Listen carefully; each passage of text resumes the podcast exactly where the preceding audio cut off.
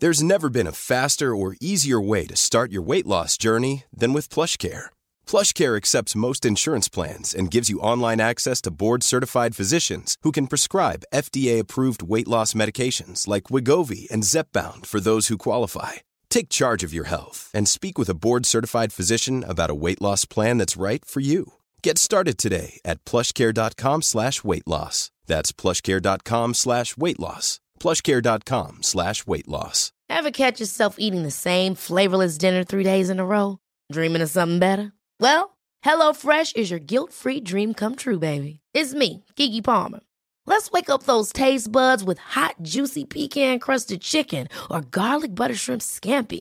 Mm. Hello Fresh. Stop dreaming of all the delicious possibilities and dig in at HelloFresh.com. Let's get this dinner party started. Quality sleep is essential. That's why the Sleep Number Smart Bed is designed for your ever evolving sleep needs. Need a bed that's firmer or softer on either side? Helps you sleep at a comfortable temperature? Sleep Number Smart Beds let you individualize your comfort so you sleep better together. JD Power ranks Sleep Number number 1 in customer satisfaction with mattresses purchased in-store. And now, save 50% on the Sleep Number limited edition Smart Bed for a limited time. For JD Power 2023 award information, visit jdpower.com/awards. Only at a Sleep Number store or sleepnumber.com.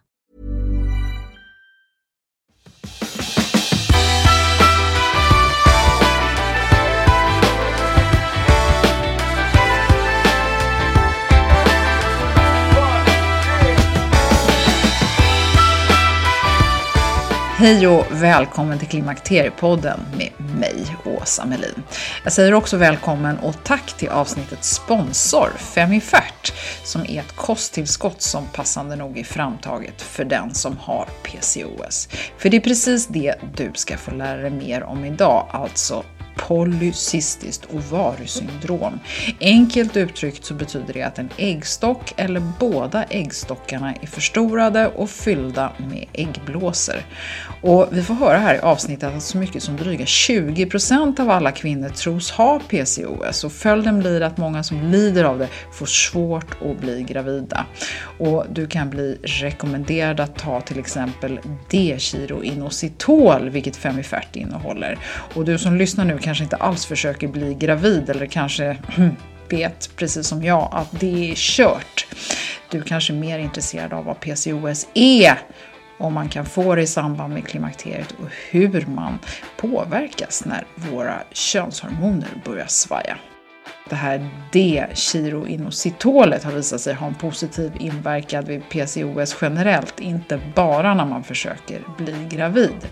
Och vill du lära dig mer om PCOS så ska du nu verkligen lyssna och sen så tycker jag att du kan läsa mer om just Femifert på femifert.se. Och vill du sen köpa det så finns det på Kronans apotek, både i butik och online. Men nu kör vi igång avsnittet och lär oss mer om PCOS med professor Elisabeth Stener Victorin. Så välkommen att lyssna.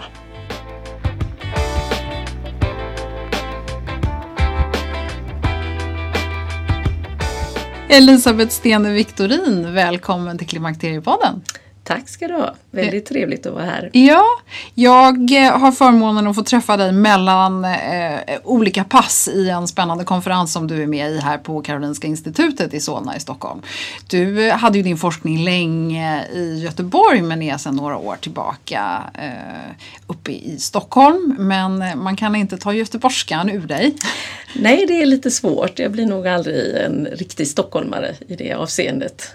Nej, men det är väl bra. Du, vi ska prata om ett ämne som jag tycker är svårt. Eh, vi ska prata om PCO och PCOS och hur det kan påverka kvinnan i övergångsåldern. Men jag tänker att vi kanske kan börja och förklara vad det här är. Mm. Polycystiskt ovariesyndrom som man eh, säger och som förkortas PCO eller PCOS. Det är ett tillstånd som drabbar kvinnor i, i fertil ålder, i reproduktiv ålder. Och eh, för att få diagnosen PCOS så ska man ha två utav tre kriterier. Och det är att man har oregelbundna menstruationer eller ägglossningar. Man har besvärande hårväxt eller tunnhårighet och akne, vilket är ett tecken på att man har förhöjda nivåer av manligt könshormon. Och det tredje kriteriet är att man har många folliklar, det är egentligen inga cystor så att benämningen polycystiskt är kanske lite eh, missvisande. Men man har två av de här tre kriterierna så har man det som kallas PCOS. Och då kanske man kan se vissa utanpå, andra måste man undersöka. Eh, det låter ju som att de här systerna då, eller blåsorna, de kan man ju inte veta om man har. Nej, det stämmer. Eh, man kan ju ställa diagnosen genom att prata med kvinnan, fråga om man kan titta om man ser om man har besvärande hårväxt till exempel. Eh, dock så, så är det många kvinnor som tar bort håret idag, det är givet. Eh, har man besvärande hårväxt och har man oregelbundna cykler, det kan man ju genom att bara samtala med en person få veta att då har man polycystiskt ovariesyndrom. Och när brukar det här debutera? Det är något som, som forskarna eh, studerar och eh, diskuterar väldigt mycket. PCOS har en stark ärftlighet eh, och man har också kunnat identifiera ett antal gener som man tror är viktiga i att föra det vidare. Men genetiken kan bara förklara en liten del av det hela. Så eh, många tror idag att, att det här är någonting att, att den gravida kvinnan med PCOS som då har högre nivåer av manligt könshormon, att det på något sätt kanske påverkar moderkakan och det växande fostret att vara predisponerad att utveckla PCOS senare i livet. Men, men det förklarar ju ändå inte kanske eh, hur man får reda på att man har det eller när det debuterar. Alltså Nej. du menar att man har det genetiskt från början men när eh, kommer det ut för alla? Liksom? Ja. Eh, och det brukar ju vara i, i, runt puberteten. Och det här är också något som man diskuterar. Hur tidigt kan man ställa diagnosen? För att under puberteten så som man vet så så har man stora hormonvariationer och fluktuationer. Så att det kan ju vara något som bara är kopplat till själva puberteten. Så att man är försiktig med att ställa diagnosen för tidigt.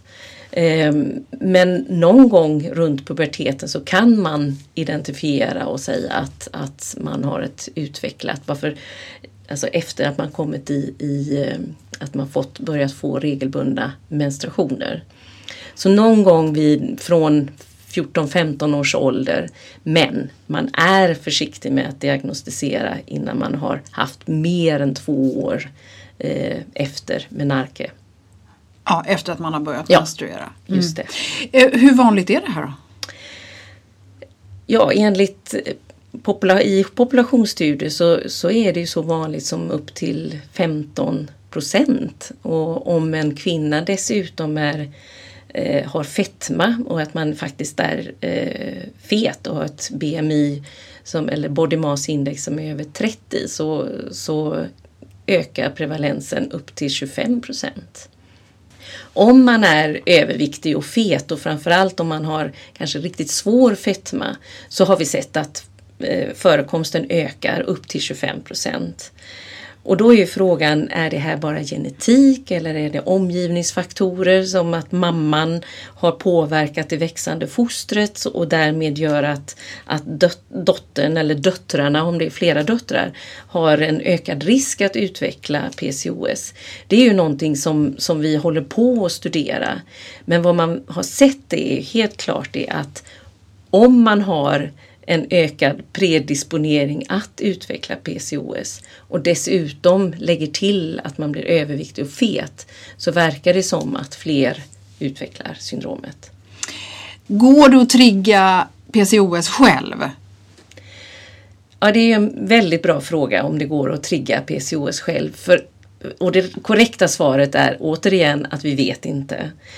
Eh, man tror att eh, man kan trigga det om man ökar i vikt. Man kan ha det som det ligger latent men man har inte utvecklat symptomen. Det kan vara så att man lever en väldigt bra livsstil, man äter bra, man tränar och, och mår alldeles perfekt. Men sedan så av någon anledning stress eller att man eh, har en väldigt jobbig period eller att man helt plötsligt går upp i vikt av någon anledning så kan man trigga så att man får en utveckling, alltså man helt enkelt utvecklar syndromet. Mm. Det händer ganska ofta.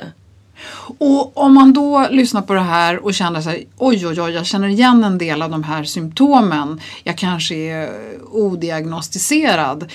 Vad, vad händer liksom med det och klimakteriet? Om man vet att man har PCOS så är det så att säga en sak. Men kan man debutera i klimakteriet? Nej, det skulle jag säga att det kan man inte. Utan det här är en, en ett tillstånd som, som är under reproduktiv ålder. Kvinnor med PCOS har högre nivåer av manligt könshormon men man kan också, de kan också ha högre nivåer av kvinnligt könshormon. Eftersom det manliga könshormonet kan omvandlas till kvinnligt könshormon. Så att det, det är inte så att man bara har mer av det manliga könshormonet.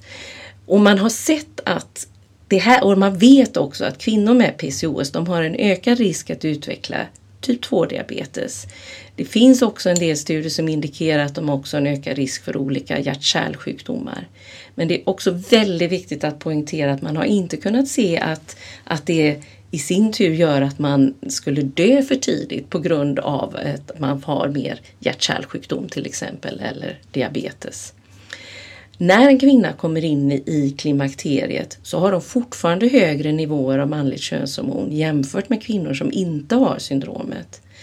Däremot så är det så att, att då, det verkar som att kvinnor som inte har syndromet de närmar sig då kvinnorna med PCOS i, i form av att det är lättare att lägga på sig eh, och det beror ju på att deras kvinnliga könshormon, östrogenet, sjunker väldigt kraftigt och snabbt under eh, klimakteriet. Och då kanske det testosteron man har naturligt, det ligger kvar och så, så har man då en, en, en eh, ja, den blir lite tydligare kanske. Det stämmer. Och ja, dels det och framförallt som jag sa att, att manligt könshormon kan ju omvandlas till kvinnligt könshormon.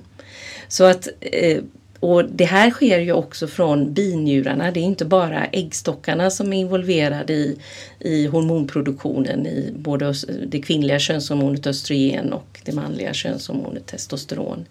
Så relativt sett så kan man säga att en kvinna med PCOS har kanske en fördel där när man kommer in i klimakteriet. Det finns också eh, mer observationer att, att kvinnor med PCOS kanske kommer något senare in i klimakteriet. Till och med ett, ett, två år. Men det finns väldigt få studier som verkligen bekräftar det och de studier som finns är väldigt små. Du nämnde tidigare att man liksom har oregelbunden mens eh, eftersom man inte har regelbunden ägglossning när man har PCOS. Den blir ju oregelbunden för alla kvinnor i klimakteriet. Hur, hur eh, påverkas man av det när man närmar sig klimakteriet som PCOS-patient? Ja, om man tar ytterligare lite tidigare så om man tänker sig den reproduktiva åldern hos en kvinna med PCOS eh, är också någonting som man har, har sett att, att när en kvinna närmar sig 40-årsåldern så verkar det som att de inte kanske blir helt regelbundna i sina ägglossningar och menstruationer men blir något mer regelbundna och helt plötsligt så kan man bli spontant gravid trots att man har försökt få barn mycket och länge tidigare på grund av att man haft sina problem. Så blir man spontant gravid och det är att symptom, syndromet blir lite mildare med ökad ålder. Och då kan inte jag låta bli heller att tänka när du pratar om det här med testosteron. Mång, det har ju blivit mer och mer populärt att prata om testosterontillskott i klimakteriet. Många kvinnor upplever ju då att den sexuella lusten är väldigt liksom, nedsatt och då tänker man sig, ja men testo, lite testosteron så fixar vi det. Och det finns ju de som säger ja så är det, så finns det andra som säger så enkelt är det inte. Till exempel Stefan Arver som vi har haft med i, i podden tidigare, han menar på att så enkelt är det inte. Men sen finns det andra som säger det. Jo, jo, jo, men lite testosteron mår alla kvinnor bra av. Då tänker jag så här, kan man trigga PCOS då? Om man plötsligt börjar ta testosterontillskott?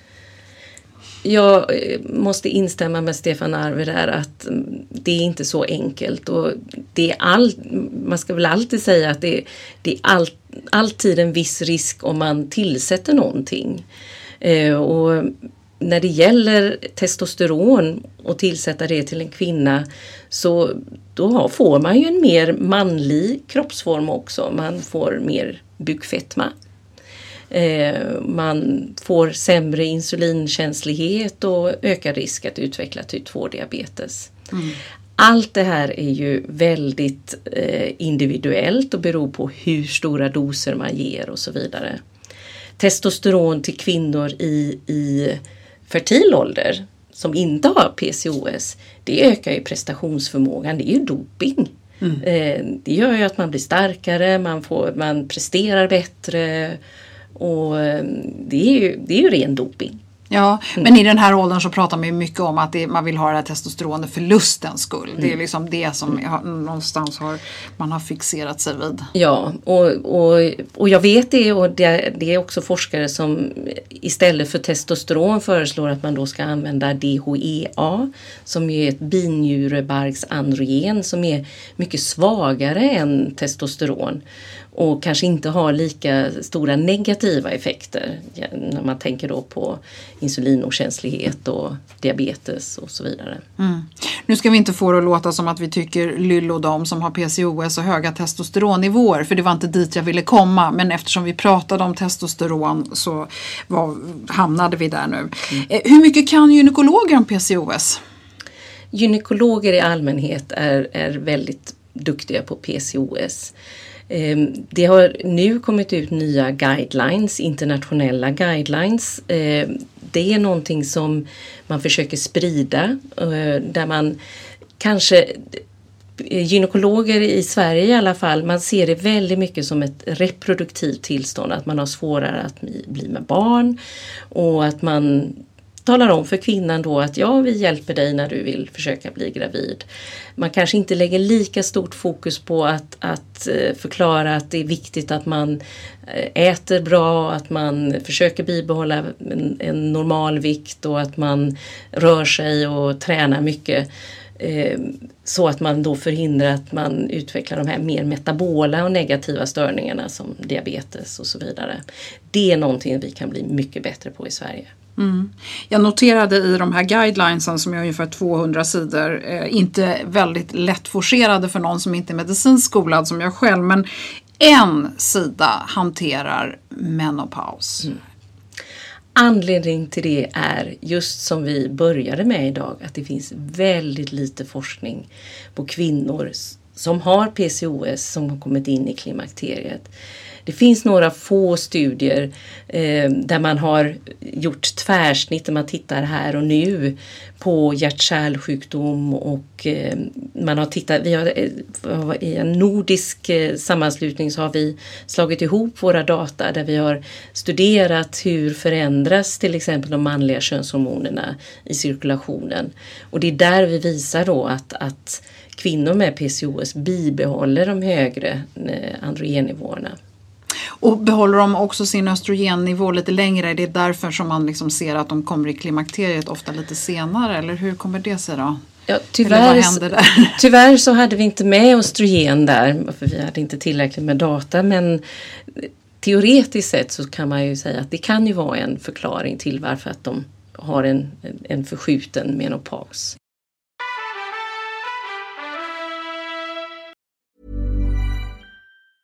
Many of us have those stubborn pounds that seem impossible to lose, no matter how good we eat or how hard we work out. My solution is PlushCare.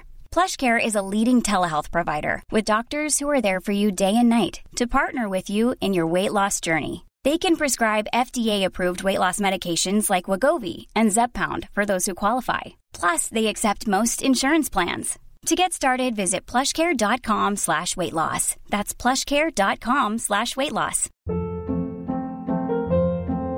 Hold up. What was that? Boring. No flavor. That was as bad as those leftovers you ate all week. Kiki Palmer here, and it's time to say hello to something fresh and guilt-free. Hello Fresh. Jazz up dinner with pecan-crusted chicken or garlic butter shrimp scampi. Now that's music to my mouth. Hello Fresh. Let's get this dinner party started. Discover all the delicious possibilities at hellofresh.com.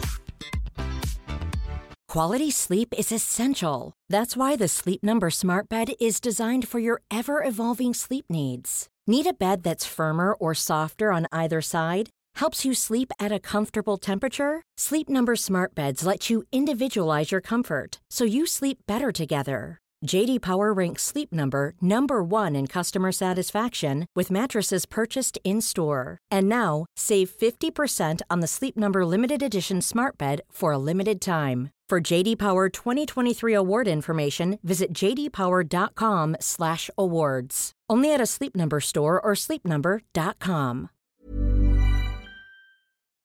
Det är härligt att klimakteriets tabu äntligen är på väg bort.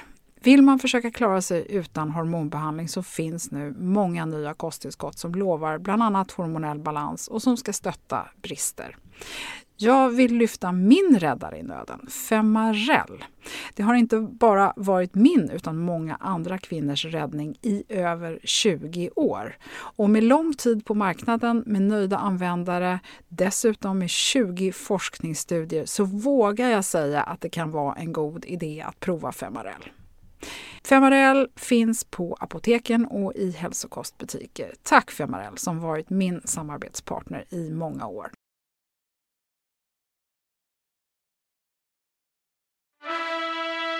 Du har ju forskat med, eh, om det här väldigt länge. Hur, eh, vad är din erfarenhet när man tittar på klimakteriet? Brukar det bli mer besvärligt? Brukar det bli enklare? Hur, hur eh, ja, finns det någon form av, av känsla för hur en PCOS-drabbad får sitt klimakterium? En PCOS-kvinna som får sitt klimakterie har ju fortfarande en del av sina besvär kvar men de blir mildare när man kommer i klimakteriet. Men återigen som vi säger, det här är ett, ett mörkt fält som vi måste studera vidare. De un, yngre kvinnorna med PCOS, vi vet, nu har jag mest nämnt de metabola störningarna, men någonting som vi är väldigt intresserade av i vår forskning är också att vi tittar på oro, symptom av oro och depression och vi vet att kvinnor med PCOS har en, en kraftigt ökad risk att utveckla symptom av oro och depression också. Som inte enbart förklarar, för, kan förklaras av det faktum att man har besvärande hårväxt till exempel eller har svårare med att, att eh, bli gravid. Mm. Och hur det är när en kvinna kommer in i klimakteriet, det vet vi inte. Nej det pågår en, eller det finns en fantastisk studie måste jag säga i Finland eh, som man kallar eh, Northern Finnish Birth Cohort. Där man har studerat eh, kvinnor alltså i populationen där man har tagit in dem när de var 36 år gamla och man har tagit tillbaka dem när de är 46 år gamla.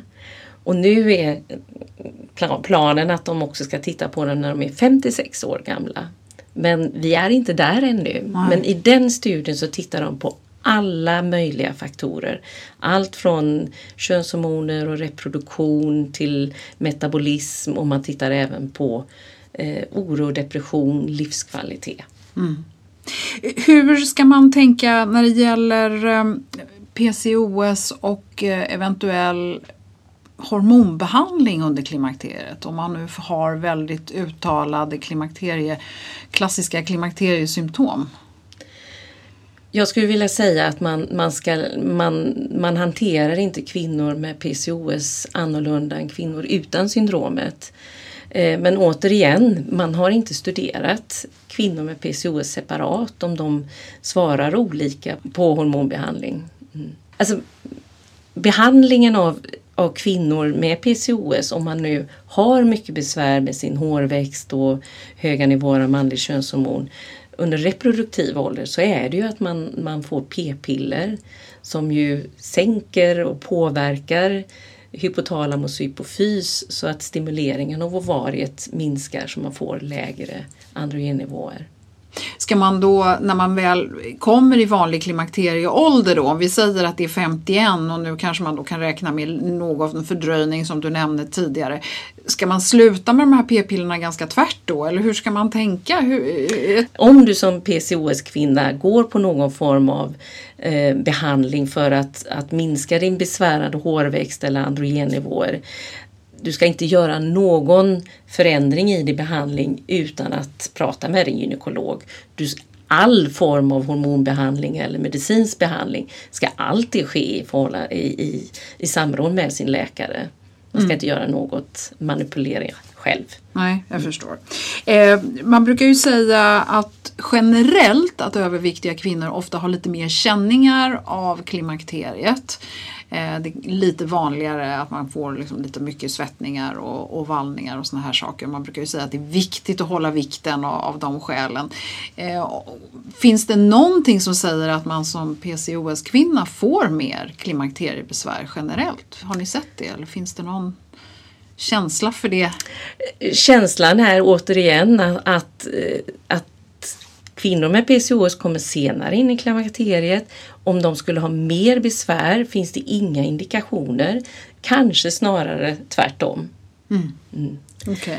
Och återigen, alltså det, man, man, ska inte bara se PCOS som något som är enbart negativt. För det, det, kan ju vara om man återigen till exempel är väldigt fysiskt aktiv så, så har man ju en fördel i att man faktiskt kan bygga muskler mer.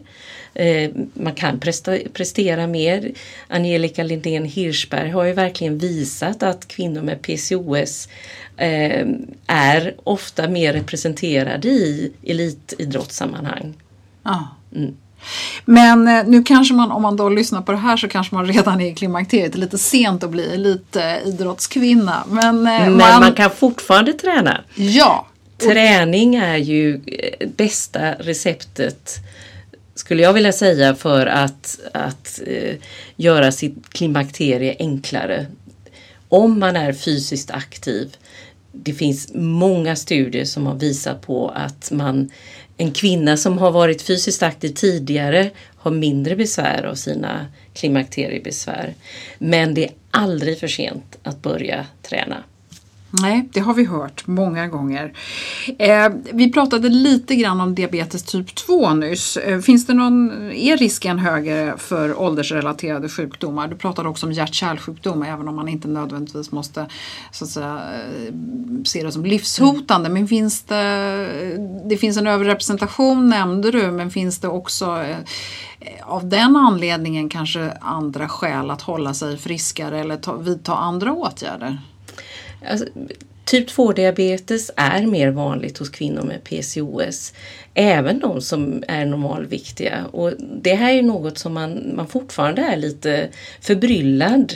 Eh, man vet att testosteronet stimulerar och, och påverkar både fettvävnaden och muskulaturen och bidrar till det här. Men det är inte den enda förklaringen. Givetvis är genetiken en sak. Eh, man vet att det här drabbar ju även andra kvinnor senare i livet. Men det här är ju någonting som man bär med sig. Så att återigen, om man kan hålla en, en bra livsstil och, så kan man ju, för, man kan ju förebygga eh, utvecklingen av diabetes om man äter bra och mm. tränar. Mm. Den kategorin av kvinnor med PCOS som är normalviktiga eh, lever ett, ett eh, hälsosamt liv eh, men ändå har PCOS. Eh, det, de, de utvecklar ju också insulinokänslighet och typ 2 diabetes till en högre risk. Och de, de kan ju vara i en, en, situation där de faktiskt inte riktigt är medvetna om det. Men de tänker att man ska hålla vikten och att man...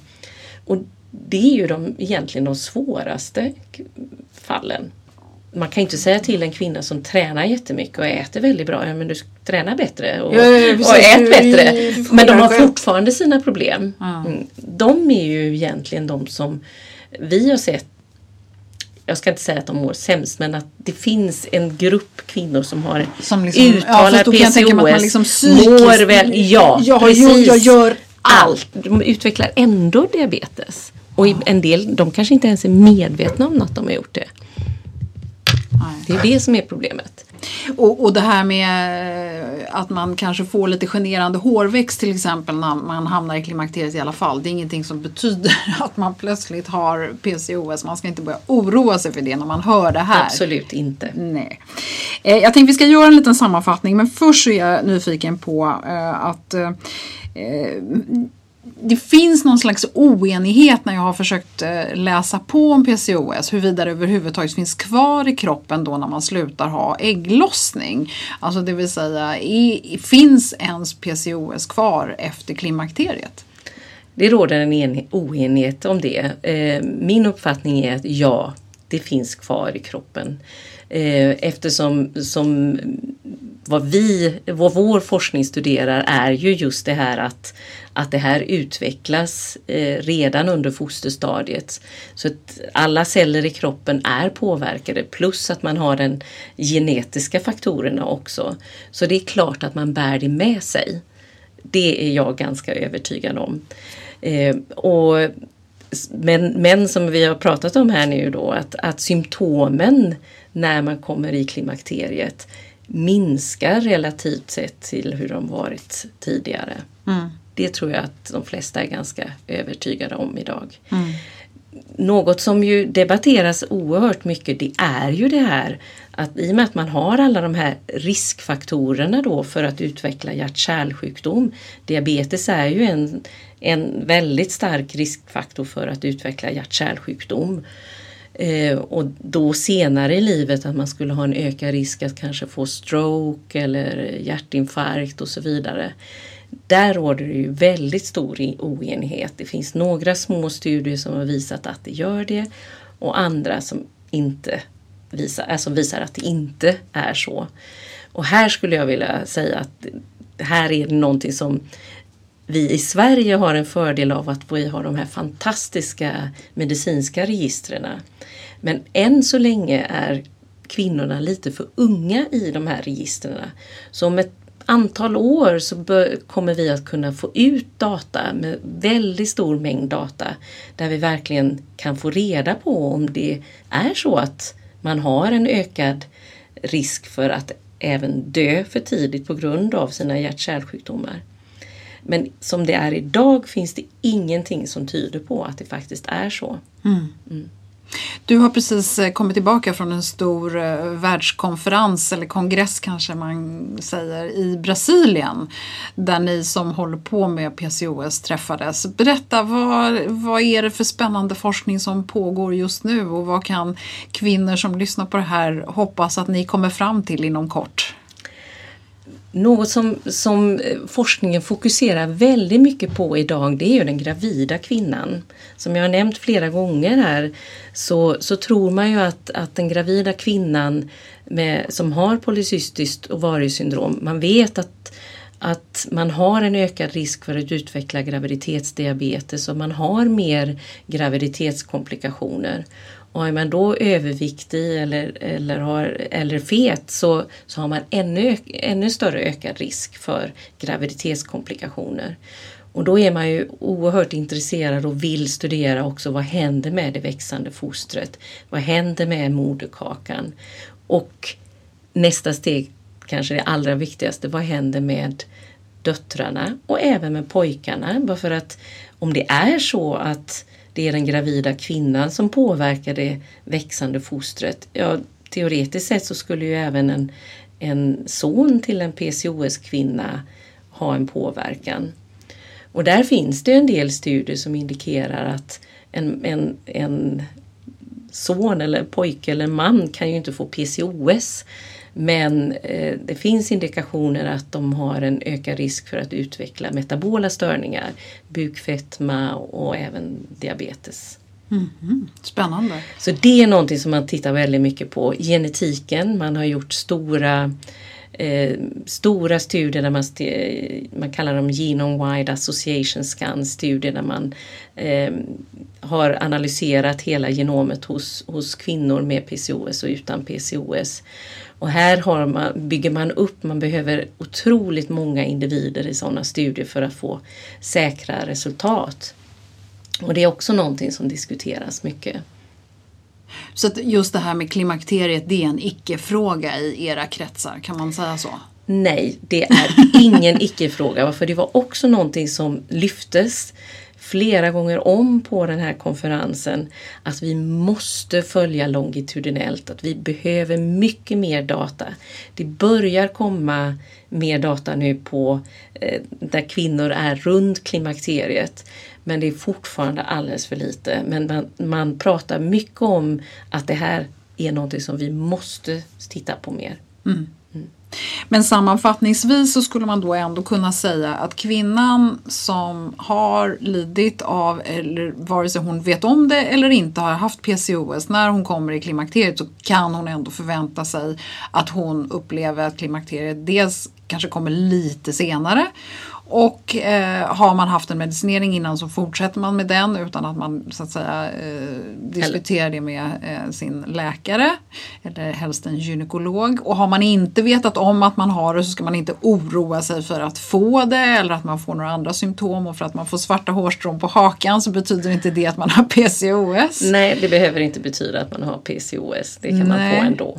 Nej, mm. och sen så gäller det att hålla sig eh, så att säga så frisk som möjligt på, på alla sätt och inte eh, precis som vi andra. Kan man sammanfatta det så? Vad behöver vi mer liksom, få in där? Att, att, att leva ett liv, ett hälsosamt liv, ja, men det, det är ju det som man förordar för allt. Mm. Och det är, PCOS-kvinnor är inget undantag på något mm. sätt. Nej. Absolut sist så vill jag bara, vi har pratat mycket om metabola sjukdomar. Finns det risk för någon annan allvarlig eh, sjukdom? Man oroar sig för cancer, eh, för bröstcancer, vi pratar om livmoderslemhinnor, vi pratar om, om cancer som har med våra livmödrar att göra. Mm. Finns det någon, någon förhöjd risk eh, i den här åldern som vi nu fokuserar på?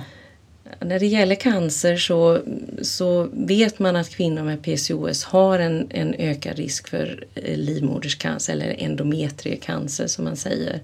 Och det tror man beror på att, att man har den här mer konstanta stimuleringen av östrogen också i och med att man har en oregelbunden cykel.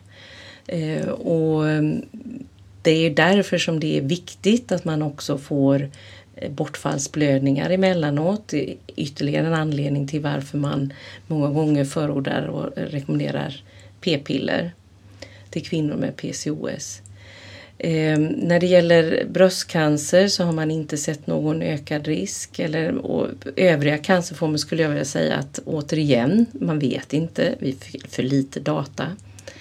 En annan sak som, som jag vet att många kvinnor besväras av är, är deras livskvalitet. Att man, som jag nämnde tidigare, ett, eh, or, symptom av oro och depression. Och här är det ju rekommendationerna i de här internationella guidelines är ju att man ska behandla det som eh, om man har en, en oro och depressionstillstånd att man, man kan, kanske måste behandla det ordentligt också och inte bara säga att det här är på grund av att du har PCOS.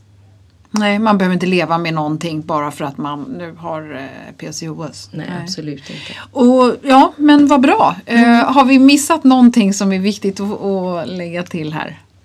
Vi skulle kunna prata om detta i timmar eller dagar skulle jag vilja säga. Och, men jag lovar att eh, jag ska verkligen verka för att vi gör mer forskning inom eh, PCOS och klimakteriet.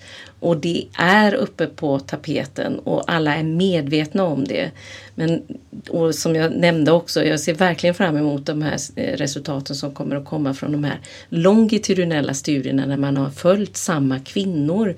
För det är egentligen de som är de viktigaste studierna som verkligen kan visa vad som händer när man kommer in i klimakteriet och passerar klimakteriet också. Vad bra! Och Elisabeth, eftersom du är 55 så tänker jag att du kommer hålla på många år till. Så att, eh, det, Absolut. Så det finns en, en god förhoppning om att i alla fall eh, under vår livstid så kommer vi veta mycket mer om, om PCOS. Vad bra! Eh, då vill jag tacka dig så hjärtligt för att du ville vara med i Klimakteriepodden. Det var eh, spännande för mig att få lära mig lite mer om det här och jag hoppas att den som lyssnar också känner sig något klokare och mer eh, upplyst. Och jag tänker att vi ska lägga till någon länk också som kanske förklarar eh, lite mer om PCOS om man blev intresserad och nyfiken eh, på det här. Tusen tack! Tack ska du ha!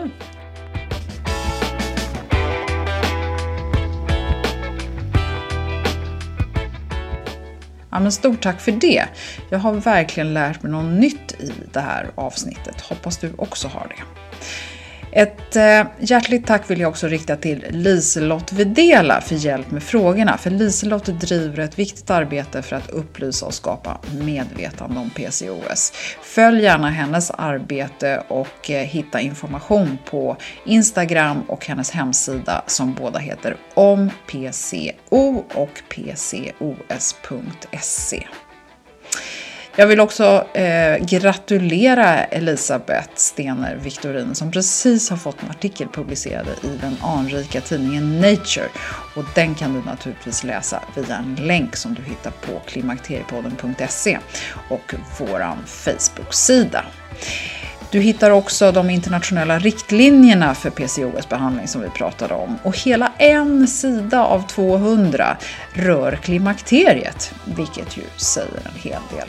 Läs också om forskning som pågår där det finns hopp. Jag är också tacksam för att Femifert varit med och sponsrat det här avsnittet. Läs mer om Femifert och vad det kan göra för dig på eh, femifert.se. I de två kommande avsnitten så eh, ska några av mina favoriter vara med som förut varit med här i Klimakteriepodden. De ska dela med sig av sina bästa hormonfria klimakteriehacks. Eller som man också skulle kunna säga, råd och tips de själva använder för att må bättre, hålla hormonbalansen i schack och göra livet i klimakteriet lite skönare. Och uppgiften som de har fått av mig har varit att inte komma med de här gamla vanliga råden och tipsen som vi hör hela tiden. Så det blir superkul och jättebra kan jag lova eftersom jag har tjuvlyssnat. I första delen så ska du få höra Lotta, Monica, Sofia och Annika som man kort och gott skulle kunna presentera som en barnmorska, en träningsprofil, en beteendevetare och en undersköterska som kallar sig klimakteriekärring. Ja, gissa om de har värdefulla råd. Vill du komma i kontakt med mig, Åsa Melin, så finns jag på info.klimakteriepodden.se. Du, eh, jag är jätteglad för att du har varit med och lyssnat och du är väldigt välkommen snart igen. Så, hej då!